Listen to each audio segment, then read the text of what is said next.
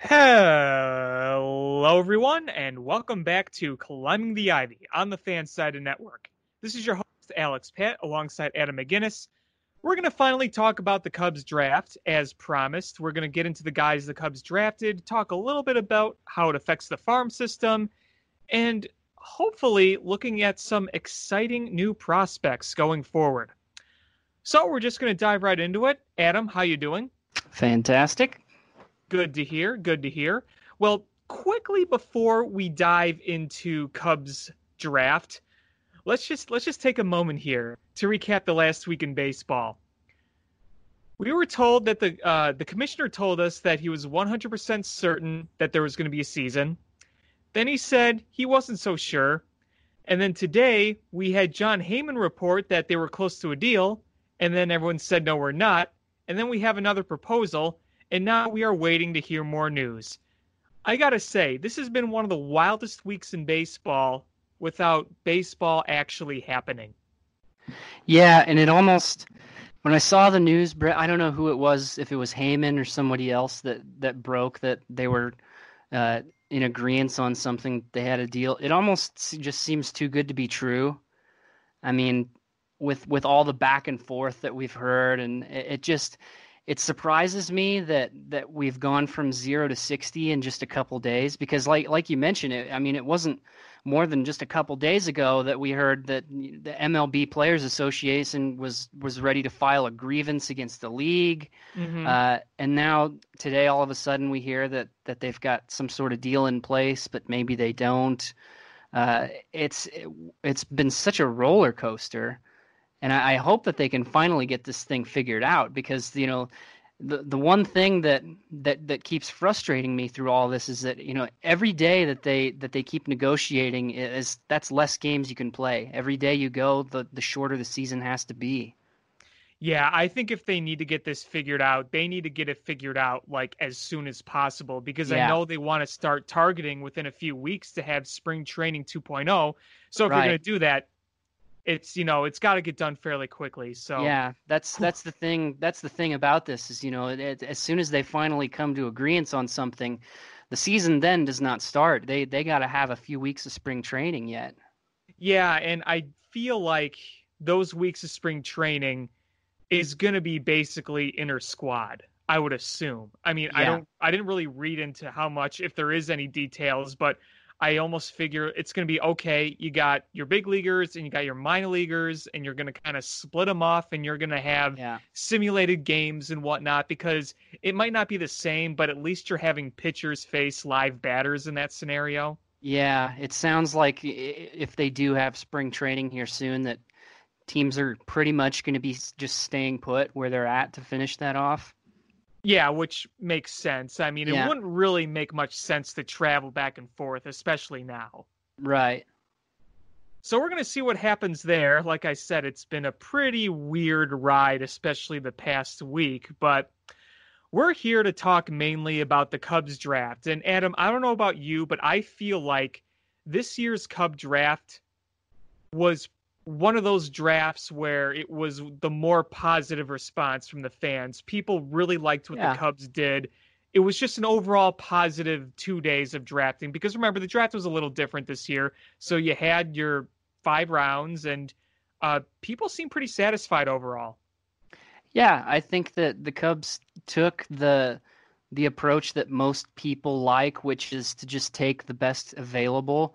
Uh, and I think that's why they went with Ed Howard in the first round because I think for some people, maybe you look and you see that they drafted a shortstop and you say, well, we've already got Javi Baez, arguably uh, one of the best, if not the best in the league. What are we taking a shortstop for? But, you know, there's eh, there's all sorts of reasons why you would do that. You could you could use him as as trade bait. Uh, and you just you never know. You know, years down the line, God forbid something happened to Javi uh, I guess you know you could move Ed Howard around too if you want. There's a lot of things that could happen, but I think generally speaking, in the first round, you take the best available.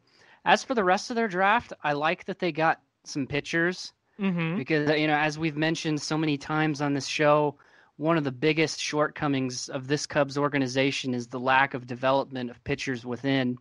So loading up on pitchers, I think, was really good. That's one glaring weak spot that I think they're attempting to finally uh, start to round up a little bit here. So overall, I, I I share the rest of the fan sentiment that I'm pretty pretty satisfied with how the draft went for them. I agree. And you know, you mentioned pitching and we'll get into the details in just a bit about these pitchers, but it warms my heart and really makes me excited that they are loading up on power arms. It's just they the way, need more power arms. It's the way the league is trending right now. Uh-huh. Uh-huh. If you want to, yeah, if you want to be one of the top teams in the league, you got to have some emphasis on power arms. It's it's just the way that's that it's moving right now. Guys like Kyle Hendricks are just exceedingly rare in the league right now. It's it's really starting to kind of be all about the Syndergaard types. And not just starters too. I think one of the biggest areas where you need power arms is the bullpen more than anywhere. Oh, and absolutely. Remember, remember last year I felt like a lot of people on like Twitter talked about this. It seemed like when we watched the Cubs play an opponent, no matter no matter how good or bad they were, it could be, you know, the Dodgers or it could be the Marlins. But every bullpen, except for the Cubs, seemed to have a nice collection of 95 plus mile an hour pitchers. Yeah, I, you you just got to have those guys, especially if you're a team that's that's serious about uh, making a push in the postseason. I mean, there's there's there's nothing more important in the postseason than a bullpen, if you ask me. I mean, mm-hmm. if you if you have to pinpoint one area that's that's that's vital in the postseason, I think I think I would rank the bullpen first. I mean, I, obviously you got to have the offense to do it, uh, but if you're if you're making it that far, then I think it's a given that that your offense is good enough. But it, it, once you get into the postseason, I think that really starts to highlight which teams uh, are falling short in the bullpen department because it's it, that's really a, a game within the game once you get to the postseason. It really is. I mean, you can just look at the Cubs and Indians. You had Aroldis Chapman versus Andrew Miller. You look at the Royals the year before. Remember that bullpen? oh Wade yeah, Davis. Yeah, yeah. The, I mean, the, the Royals World Series. That's that bullpen was phenomenal. Mm hmm. Now the Giants, they had the luxury of having Madison Bumgarner. A little bit of an outlier there, yeah. But you know, remember Brian Wilson was good in their first run at it. Sergio yeah. Romo was pretty good after that too. You're the beard. And then remember the Brewers just a few years ago when they got within mm-hmm. one win of the World Series, yep. they needed Hader, Jeremy Jeffress, who's a Cub now, and their bullpen. I mean, remember, Craig Counsell managed his team around the bullpen. He would be like, all right, here, take the ball starter. Okay, you're the opener. Now the bullpen has to come the rest of the way. Yeah, you just you have to have a great bullpen. There's no there's no way of getting around that really unless you've got five all-star pitchers in your rotation. You just you you have to have a top-tier bullpen if you're a serious team. Even remember last year when the Cubs played when they were going through rough patches, especially with the bullpen. You had obviously Pedro Strop, I still think he was hurt he's had all those hamstring issues, so that's why I think he's kind of gone downhill. Yeah. But you know, Steve Cishek was good for a very, very long time, but you could kind of see the wear and tear last year, and he didn't have the mm-hmm. stuff that was really blow you by. His right. was more deception and location, but when he wasn't really pumping 100% and trying to rely on contact, that didn't always work so well. Yeah, and you know, w- when we talk about the Cubs, lack of developing pitchers from within, I think the first thing we think of is the rotation. We think of you know their their lack of starters that they produce, uh, but that you know that applies to the bullpen maybe even more so because one thing we've seen over the last few years in the league uh, is that there's really a supply and demand issue with pitchers. Once you mm-hmm. get to mm-hmm. the trade deadline, you know, the amount of, of good bullpen arms that you can acquire, it's pretty limited. There's yeah. not a lot of them to get, and the ones that you can get cost you a lot. Uh, whether you know whether that be salary or you're giving up top tier talent for them, it's not easy to get, and so it being able to develop that yourself is more important now than it ever has been. Think about the packages that the Yankees got for Miller and Chapman. Yeah, yeah, it's crazy. They basically rebuilt their team. I shouldn't say rebuilt, but retooled. They retooled much of their franchise with those two trades. Gleyber Torres being the big shiny object that's yeah probably the best get right for them yeah, right now. Yeah, people should look no further than that deal right there. You got you got a player who looks like he could be a perennial all-star for his career uh, for one year of Aroldis Chapman. I mean, that's that's what kind of a premium uh, is is on the are on these top tier bullpen guys.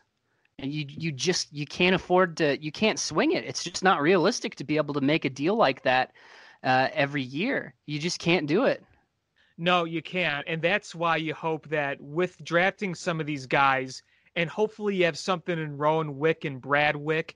If you have something with those two and something with these these young draftees, then you might be able to build a bullpen from within. And we've seen them try to do that on multiple occasions. We've talked about the nasty stuff Dillon Maples has, but he's never been able to locate it. So it's never really come around fully. We've had a few other guys kind of come in, come out, uh, just kind of fizzled out or only yeah. got a small shot and never really came back. So hopefully these last few drafts could kind of change that course. Uh, so let's just go right into the draft and let's talk about each individual guy. 16th overall, we mentioned his name before, Ed Howard, and I feel like Ed Howard is a really big story for baseball and the Cubs.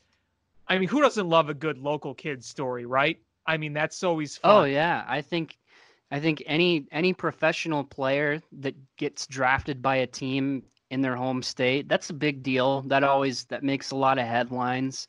Uh, and it, it, it does just kind of set you up for a feel good story. So I, Ed Howard being a Chicago guy, that's I think that's really cool. I'm into that too. It is cool, and you remember the reaction of their of his friends and family when they were all together. He gets drafted, everyone goes crazy. You know, those are the stories that you remember a long time from now, especially if Ed Howard does become a star player. And the thing is, there was a lot of praise from the experts. Like it wasn't just the oh feel good story from the fans. No, the experts said this is a yeah. great pick. Yeah, and and who knows? Maybe someday he will be uh, the starting shortstop for the Cubs. It's it's really it's not that far fetched uh, because he he's only 18 years old. I mean, he's still a kid. He's a teenager. Uh, whereas uh, Javi Baez is 27 years old. So you know, you think four years down the line, uh, it's it's probably going to be at least that long before we see Ed Howard break into the big leagues. Javi yeah. be into his 30s. You know, it's it's not that far fetched that at some point he could be the shortstop for the Cubs. Not at all. Not at all. And, you know, he's so talented, you could probably plug him in in other spots too, if need be. I mean, yeah. this kid is very athletic. He is such a smooth fielder, and he's got a great resume too. First of all, he's coming from Mount Carmel. Mount Carmel has a great reputation when it comes to athletics. When you live here in Chicago, you know about Mount Carmel because of their reputation. It's it's so good here. And you know, he was a 2019 All-American Classic player. He was on Jackie Robinson West a few years ago. He was part of the White Sox ACE program. So he's got a lot of connections here in Chicago more than just being here. So a lot of people know how good he is. And, you know, I know that there were plenty people in the White Sox organization who wanted the White Sox to get him. And they're kind of going, man, I wish we got him. Ah, that's a shame. Poor White Sox. Don't you just feel bad for him? Yeah, while they have Eloy and Cease, we can take Ed Howard, right? Yeah, that still burns. And it's a good point you bring up that that he could potentially uh, move around a little bit to play on the team maybe earlier than expected. I mean, we've we've already seen that with the Cubs over the last few years with with Baez and Russell both uh, spending significant time at second base and shortstop. So yep. so maybe they do move him temporarily to get him up earlier. That's that's certainly not out of the realm of possibility for the Cubs. They've never shied away from doing that before. Exactly. And you know, this isn't a guy who just fields he's gotten some pretty decent feedback on the hitting. And obviously there's going to be some work to do, but seems mm-hmm. like a guy who can make some contact and can make some solid contact. So you kind of hear the old cliche he's a toolsy player, but I think you have a toolsy player here. Um, you know, one of the scouting reports says right-handed hitter hits from a slightly open stance, simple, repeatable load, same lightning quick hands, drive the barrel, very good bat speed with loud contact and consistent hard loud barrel. Line drive contact now with power to come. So honestly, so, power or not, if he makes contact, I'm taking it. Out of everything you read in, in that description there, the thing that stands out to me the most is bat speed. Mm-hmm. Anytime I hear good bat speed, that's a that's a really good sign. Mm-hmm. I think mm-hmm. because and one of the one of the ways that pitchers can take advantage of some hitters uh, is just the bat speed. I mean, it, we've seen it with with a lot of different players that, and if they have sort of a funky swing or a longer swing, that's a little bit more easily exploitable for some pitchers, especially for the high velocity pitchers in the lead. Uh-huh. Uh, so, so just the fact that the scouting report has great bat speed on there bodes well for him. Just that he should be easier to develop in that regard. Yeah, no, I completely agree with you. You know, I remember when I think it was when Aroldis Chapman made his debut and Len and JD were talking about facing a guy who could throw 100 plus miles an hour and they were saying, you know, you need speed. Don't mm-hmm. try to do the big lunge and swing as hard as you can. Yeah. You need quickness. It's what the game demands right now. Yeah. Yeah, so I think I think everything about Ed Howard fits what the Cubs need more perfectly and what baseball is today so I think they they knocked this pick out of the park, and I haven't I heard one bad thing from any of the experts. Yeah, I I, I agree. I think this was a, a really great first pick. Yep, this is this is probably as excited as I've been in a first round pick, probably since Kyle Schwarber. That you know, 2014. Yeah, I I was thinking about that too. That I, I this is more excited than I've been in a while too, uh, which is really unique for me because I generally don't get that excited about the draft at all just mm because you, you know it's it's it's not like other leagues where you get drafted and you can immediately go make an impact for your team. Ed Howard's 18 years old, so the reality is it's probably going to be at least a few years before we see him in the league. Uh, but just just reading everything about him, it, it's got me excited too because this really does feel uh, like he could be an impact player somewhere down the road. Absolutely, and it's going to be fun to follow his journey through the minors because we remember yeah. how fun it was to follow those guys. Yeah, exactly. So yeah, he may not be somebody that can come up right away. That's not going to happen. But he is the kind of guy that actually makes you want to track his progress. Absolutely, absolutely. Now their next pick, who will move on to 51st overall, Burl Carraway, left-handed pitcher, reliever. This is a guy who can come up pretty fast, according to experts. So Burl Carraway is from Dallas Baptist. Like I said, he's a left-handed pitcher, hard thrower. We were talking about the bullpen just a few minutes ago. I think more than anything, the Cubs need a nice, hard-throwing left-hander, and looks like they got one in Burl Carraway. Yeah. First thing I got to say about Burl Carraway is that is a great baseball name. Mm-hmm. That that just sounds like a like a a really old timey you know, rough and tumble kind of guy, Burl Carraway. So Burl that, Carraway. Yeah, I just got to get that out of the way first. That I think that's a phenomenal baseball name. Uh, but yeah, I think Burl Carraway is exactly the kind of pitcher that the Cubs uh, have sort of been aching for the last couple of years. It's been a weak spot of theirs, uh, and and of all these guys, he seems like the one that could make uh, the quickest impact for the team. I think. I think he's got the the fastest track to the big leagues to actually be a part of the organization quickly. Mm-hmm. Yeah, I agree. Now, I don't know if you've looked at his stats yet, but I'm going to read them for our listeners. So in 2019, he made 28 appearances. He pitched to a 281 ERA, that's 41 and two thirds innings. His batting average against was 195, and he struck out 72 batters. Pretty good right there. That's nice.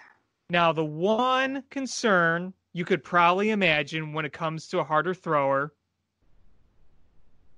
Got to be injuries, yeah.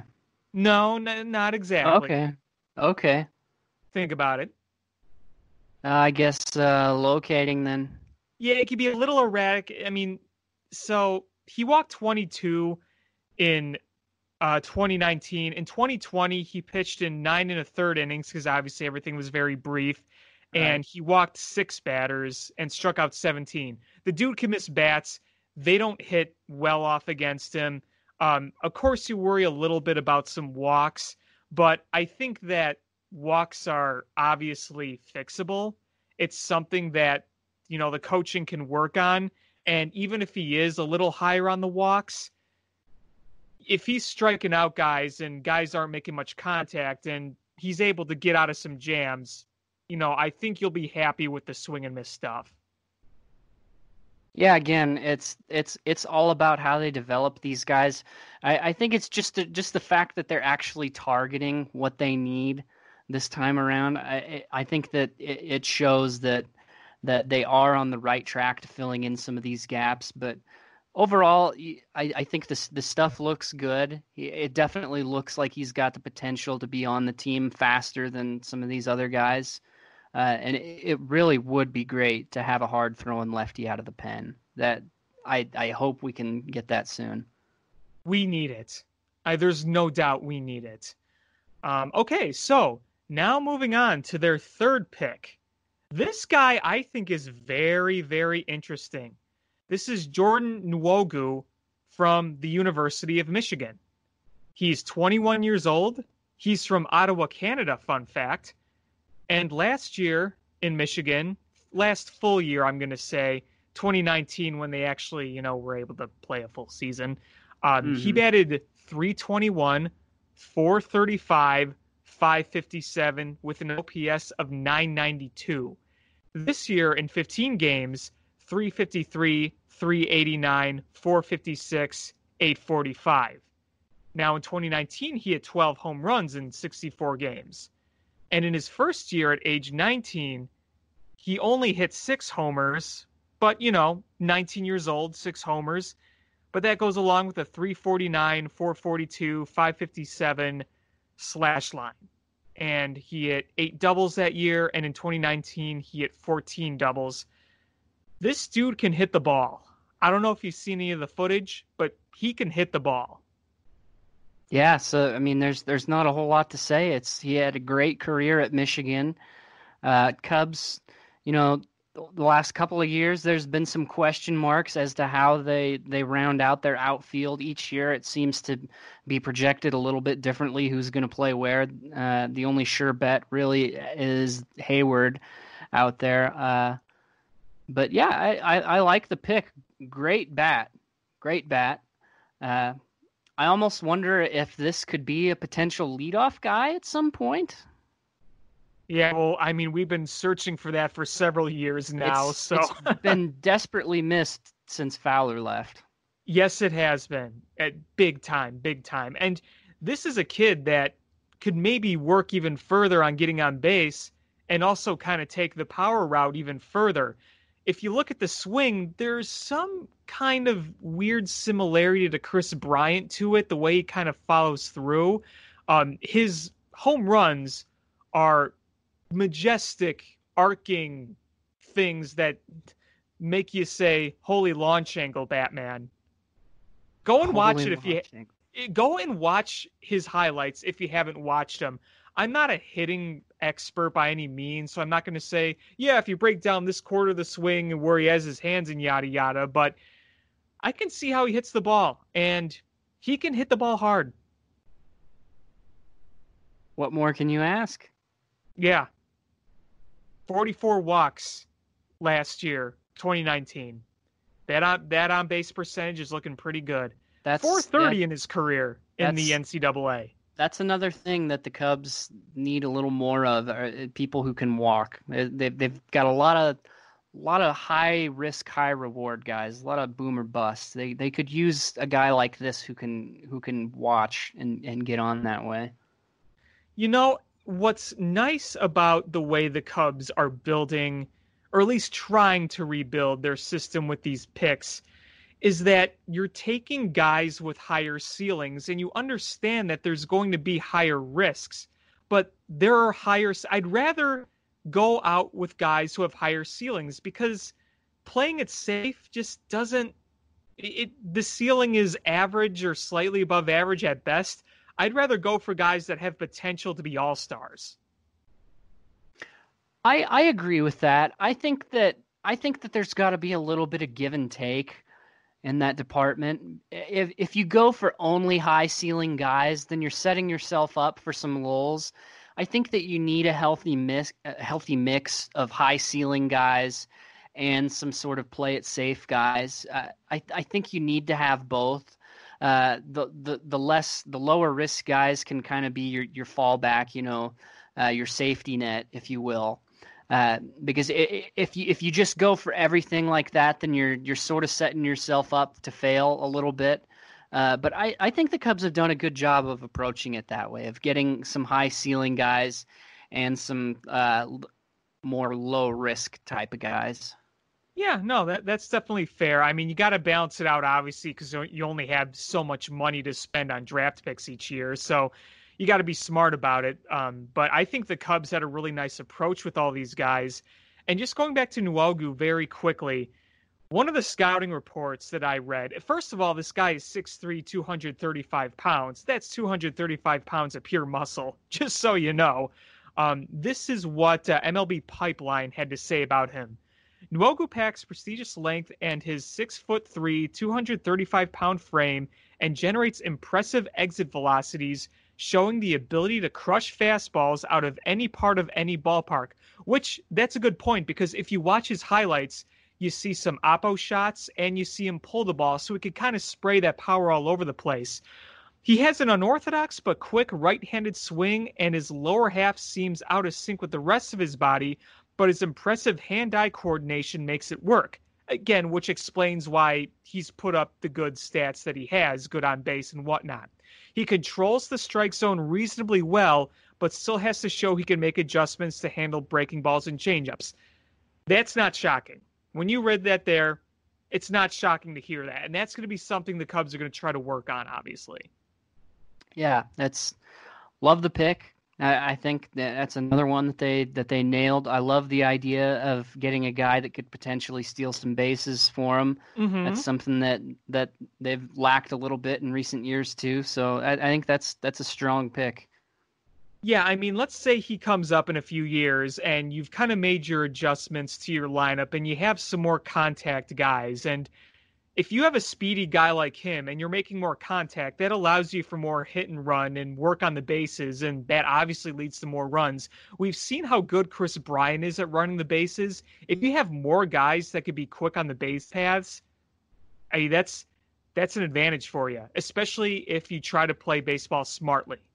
Yeah, yeah, it's and you know maybe he's a guy that could get up to the bigs faster than some people think. I mean, when you when you've got when you've got the eye, when you can take some walks, you've got some pop in your bat, and you've got some speed. You know, if you've got that many upsides, you, you can only make your your progress to the league faster. I think. Yeah, so we'll see how it develops. I think the ability of him to adjust to some breaking and off speed pitches will definitely dictate that because I think that's going to be one of the biggest things they're obviously going to work it, on. It'll be interesting to see because uh, it, it's really it's no secret that the Big Ten is not the best baseball conference in college. No. Uh, I think most people would acknowledge that. So it is going to be different seeing some some minor league pitchers. Uh, so it, it'll be interesting to see how he adjusts to that. Absolutely. All right, our next guy, our fourth round pick, he's 19 years old, but he could throw 105. Luke Little. Whew. We've all we've all seen the footage, right? You've seen it. Yeah. Sizzling fastball, usually in the high 90s, can reach 100 plus. Another hard thrower, another guy that has a lot of upside with his arm. Now, obviously, there's a lot of risks with a guy like him, but I love taking a big risk on a guy like this. Give me more flamethrowers, baby. Yeah, yeah. I, the only thing eh, that worries me about the flamethrowers is they tend to have more injuries than others. Uh, but this, like we've said, this is just the way the league is moving. You got to have guys like this. It's just almost become a requirement if you want to compete. Uh, and you know, I, am I'm, I'm a I'm a sucker for it like anyone else. A guy that can throw triple digit speed. I, mm-hmm. I'm you know it's it's hard not to love that and just to picture that happening on the Cubs team watching a game, and uh, it just who doesn't love to see a hundred pop up on the speed tracker? It's fun to watch that, and it's kind of fun to watch the replay where it's the first pitch of the at, of the at bat, and they take like a hundred three mile an hour pitch, and the batter just kind of stands there and looks at it, Yeah. kind of looks out to the outfield, just that kind of look on his face. Um, I'll never forget watching uh, some of those pitches thrown recently by Jordan Hicks on the Cardinals, and he hit 105. And I think this was in 2018. And I'm just thinking, if I were a batter, I would want nothing to do with that. Yeah, uh, but like we mentioned, uh, you know, with the other high velo guys, one of the problems that comes with that is control. Yep. Uh, and that does seem to be one concern with Little is that his walk rate is a little bit high. Mhm. Uh, but you know, coming out of high school, obviously, that's that's the kind of thing that you know that's why you spend as much time as you do in the minor leagues. Uh, uh, and so hopefully they can get him rounded out. this was probably, in my opinion, one of those picks where the fans didn't really look at the stats. They were just looking at the video and oohing and eyeing. And I think this is one of those players that is going to spend some time in that pitch lab. Yeah, he he may need a little bit of a little bit of a rework as far as his form goes. Uh, because you know that's the Cubs have already had enough problems with high walk rates out of their bullpen. That's that's one Mhm. problem that they don't need to continue to support. Yeah, it's going to be something that they're going to really want to cut down on. But you know what? The good thing is, is if some of these guys pan out, at least you aren't having guys who are walking people left and right and not able to miss bats. Because there are Yeah. times when relievers who throw very hard, like a Chapman, again, kind of like him, maybe like a Jordan Hicks too, um, where you can be effectively wild, where you're throwing so hard and you're all over the place, where the batter just can't square anything up, but it's close enough where they feel like Yeah. they have to swing and it's going so fast. What I'm trying to say is if you're going to be wild, or at least wilder, there's an advantage of throwing fast because if you're not throwing fast, it's much easier to take. Yeah. And one thing I like about taking the high velocity guys out of high school is that the, it's it's a little bit easier to to mold these guys Yeah, they're what more you raw. think they can be. Right. Uh, you know, when you when you take guys like that out of college, when you, once you're into your 20s in your career, yeah, you know, you're not necessarily totally solidified in what you're going to be, but you know, uh, messing around with the form is is a little bit trickier, I think, when they're that far along. Uh, but when you're when you're getting them out of high school, though, you've you've got a lot more time to sort of uh, fix the windup, if you will. Yeah, exactly. They can kind of help mold their own habits because when you're playing in college, it's obviously it's not like the major leagues, but it's a much higher level where you kind of form your own habits, so to speak. So, yeah, no, I think that's a very good point, and I think it's going to be something that the Cubs are really going to try to work on because they understand that they need these type of guys up as soon as possible. Obviously, they don't want to rush them, but they need these guys on their team. They just they just do. Yeah. So the last pick of the drafts uh, was another pitcher, Koen Moreno, and he's the type of guy who is somewhat likely not going to sign. I've heard number of things saying that he might end up going to his college commit, um, but they said, "Hey, we'll take him, and if he does sign with the Cubs, great. You know, if not, they still made." four other really intriguing picks. So we'll see what happens there. But, you know, again, another pitcher, another guy that people are potentially excited about in the near future. He's got some pretty good stuff. I haven't checked him out as much as the others, but, you know, I think he was good enough to capture the Cubs' eye and kind of say, hey, if you want to. If you want to commit to the Cubs and we can make something work, then, you know, we see potential in you. Yeah, I mean, it's the further you go down in the draft, you know, it's there there's a little bit of you know a cloud of doubt as to whether or not these guys actually end up signing or not. So it's you know a pick 147. There's there's really not a whole lot you could do that anybody could be upset with. I think it's a fine pick. I think it you know it goes back to the Cubs trying to fill in the gaps that they have, which is a need for younger pitching that can be developed, and he fits that mold. Uh, whether or not he signs with the team, who knows? But I, I, like the peripherals on this guy. I think he, he looks like he's got some good upside. Uh, and, you know, if, if he does end up signing with the organization, then great. Yeah, you know, I'm actually watching a video right now from my good buddy Greg Huss from uh, at Out of the Vines. Check his channel out; he's really good. Um, a video of him on the mound facing Ed Howard. Really? Mm-hmm. That's check it cool. out. Yeah, just That's look up uh, look up Moreno's name and you'll find it. All right. So yeah, we'll see because he's an ECU baseball commit. We'll see what happens there. Uh, class of 2020, obviously in high school, so he was planning on going next year.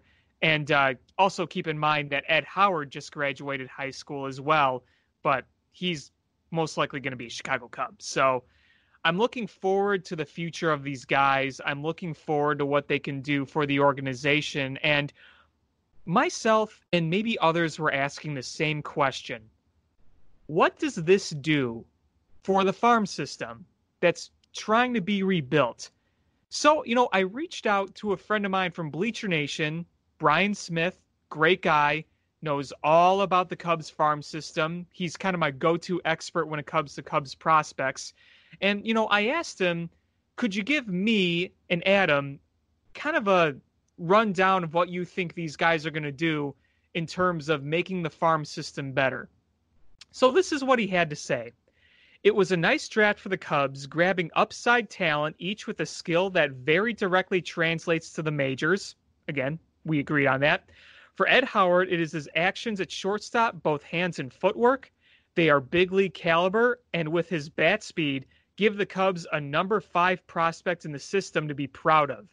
With the second rounder Burl Carraway and fourth rounder Luke Little, the Cubs drafted fastballs that would work at the MLB level almost immediately.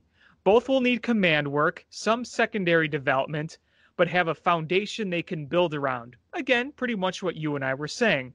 I'd have Carraway as a top 10 or top 15 guy, and Little as a top 30 or 40 guy. Jordan Nwogu in the third round gives the Cubs one of their best three or four power prospects in the system, and he's tops raw strength. A nice foundation for Justin Stone to build around. Fifth rounder Ken Moreno is a plus athlete at the pitcher position, and while still too much of a project to assign a prospect ranking to, could have been a first rounder in 2023 had he gone to college. So that's what Brian had to say. I think he summed it up very nicely. Yeah, that's. I think that's good analysis there. Absolutely. Who are you most excited for? If you had to pick one of these five guys, who are you most excited for? Boy, you know it's it's hard. It's hard not to say Ed Howard. Mm-hmm. You know, I mean that that feels like the easy answer, being the first round pick, and Mhm. all the upside being a hometown guy. Probably the highest ceiling in the long term. Right. Uh, but I I don't know. So, something about Burl Carraway, I think, is the most you just exciting like thing his to me. name. I, I you might be calling me out there, and and you you might be right that I just love the name Burl Carraway. I think that's a name that needs to be in Major League Baseball. I mean, his name alone should get him through the minors fast, in my opinion. But Hey, eh, it might. I- yeah, I I, I I'm going with Burl. Okay, all right. I think Ed Howard's the one I'm most excited for in the long run. In the short term, I'll go Burl just because he could probably help out the organization the quickest. Yeah. And I think my dark horse is Jordan Nwogu because I think there's a lot of good potential there with his strength and his power. Like we said earlier, it's going to be a matter of how he develops by hitting off speed pitches. But I feel like just based on what I've seen and what I've read, he's got enough talent and strength to kind of make adjustments and be a force on a team. So I think they're all very exciting in the end. And I think that, you know, last year I remember the draft vaguely. I'm like, oh yeah, that guy, that guy. While there were some intriguing draft picks last year, I think this year really has the fans talking. Now that could partially be because there's no baseball being played right now, but it, no matter what, if there was or wasn't baseball, this is genuinely an exciting draft for a team that didn't have like a top five pick or anything. Yeah, I, I think that analysis you read off uh, sort of summed it up perfectly. That most of these guys, all if not all these guys, they they possess traits that get them to the bigs faster. They've they've all got something about them that translates to the majors quickly. And uh, so I, I, think that's the, the primary reason to be excited about any of these guys is quick impact. Yeah, exactly. And something that the Cubs need. It was it was both drafting for need and drafting, you know, high ceiling available guys. You need more yeah. guys that can make contact. You need more hard throwers. You need more athleticism. You know, you need that stuff. I think it's I think it's a great approach too. I mean, it, because it needs to vary from team to team depending on what your situation is. I think this was pretty much a perfect approach for the Cubs uh, because they're not a team that's in competitive limbo yet. They still should be on paper in a competitive window. So to me, it makes a lot of sense to get guys that can fast track their way to the bigs. Uh, you know, if the Cubs were in a different situation, you know, a, a team that is not projected to compete in their division at all, uh, then I would be totally fine with them drafting guys that you know maybe are going to take four or five years in the minors before they're ready. So I, I think, given the Cubs' current circumstances, this was a good strategy. Well said. Very well said. Well, that's pretty much all I have on the draft, and we're probably going to cut this show off a little sooner this week. But before we sign off, I want to celebrate a very, very, very important anniversary today when it comes to the Cubs.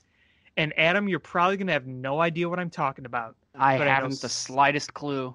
Yet you probably won't even when I tell you, but others might. It was on this day in 2011 when Doug Davis got his only win as a Chicago Cub. Do you know why that's significant? I can't say that I do. because he beat the freaking New York Yankees. Doug Davis was old, washed, and terrible for the Cubs in his brief stint on that terrible 2011 Cubs team, but he shut down the Yankees. And it was a really fun game it was probably my favorite win of that entire miserable season and their only win against the Yankees that year. All right, cheers to Doug. In fact, I think that was their last win against the Yankees at Wrigley Field, period. No, no, it wasn't. They beat them once in 2014. Never mind. Because you remember they got swept in 2017 at home. Mm-hmm. You remember that? Oh, remember, yeah. Oh, remember the Brett Gardner game? That guy. One strike, we needed one more strike. He hits a go ahead three run homer off yeah. Hector Rondon. Ugh. Ugh. Yeah. But you know who didn't give up home runs against the Yankees? Doug Davis. Doug. If you go on Twitter and you look at Tony Andracki's Twitter, you will see the highlights from that game. And I remember watching this game too. The Cubs scored early. They scored three runs in the first few innings. Uh, the pitching held the rest of the way. Carlos Marmol got like the final four or five outs, and that included striking out A Rod with two outs in the eighth inning and a man on. So A Rod was the tying run. It was a full count, and then he strikes out A Rod, and the place goes absolutely bonkers. Also, Tony Campana had a really fun bunt single and uh, Reed Johnson made this amazing catch in the ninth inning. And and beg your pardon, uh, Marmol struck out A Rod on a two-two pitch, but it was still pretty awesome. So yeah, happy anniversary to Doug Davis's only win as, Chicago, as a Chicago Cub, and yeah, I just figured I had to mention that. You remember that team? That was a bad team. Only a nerd like you would would remember that in such detail. I, yeah, I know, I know dude, I am the king of remembering just the most random games throughout my my life. I that's that's okay. I like that. I, I think I think baseball nerdery is is something to be commended.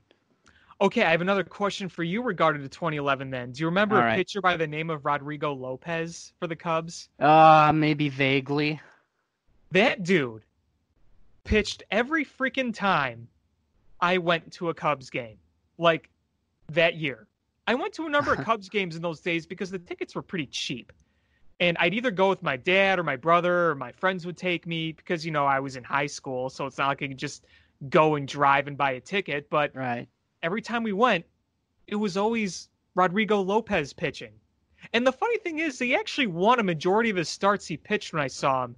That team was bad, and he his numbers weren't fantastic, but he was kind of that.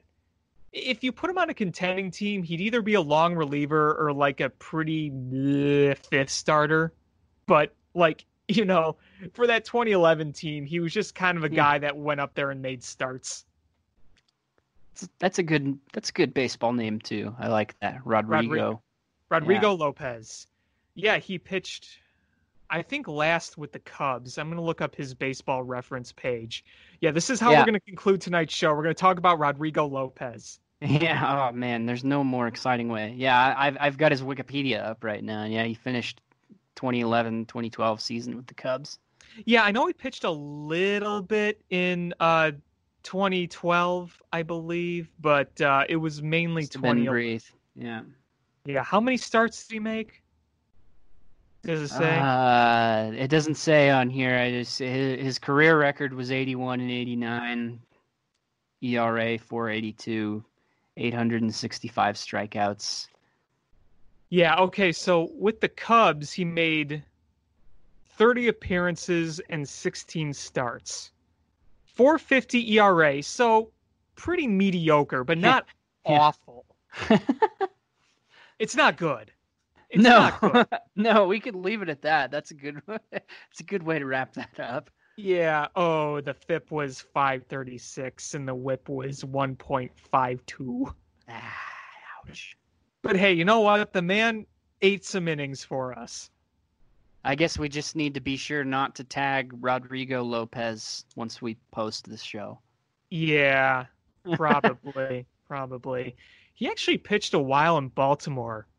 Tw- 2004, he was pretty good too. He had a 3.59 ERA in 37 games, 23 starts, and then he won 15 games two times. But oh well, 2002 too, 3.57 ERA. In 2005, he had a 4.90 ERA and led the league in games started in all of baseball. Rodrigo Lopez led the league in games started once. See, there you go. There, that's more of that baseball nerdery that that just the average fan would have no idea. I know. I know. I love that stuff so much. I love it. Well, that's going to wrap things up here on Climbing the Ivy. I want to thank Adam for coming on as always. I want to thank Brian Smith for contributing that little paragraph. Thanks again. Remember, check him out, Cubs Prospects. And I want to thank you all for listening. A reminder you can check out Cubby's Crib at cubby'scrib.com. You can also check out this podcast on iTunes. Also, be sure to check out the Cubby's Crib social media pages on Twitter and Facebook. Until next time, he's Adam. I'm Alex. Have a great night. We'll talk to you later.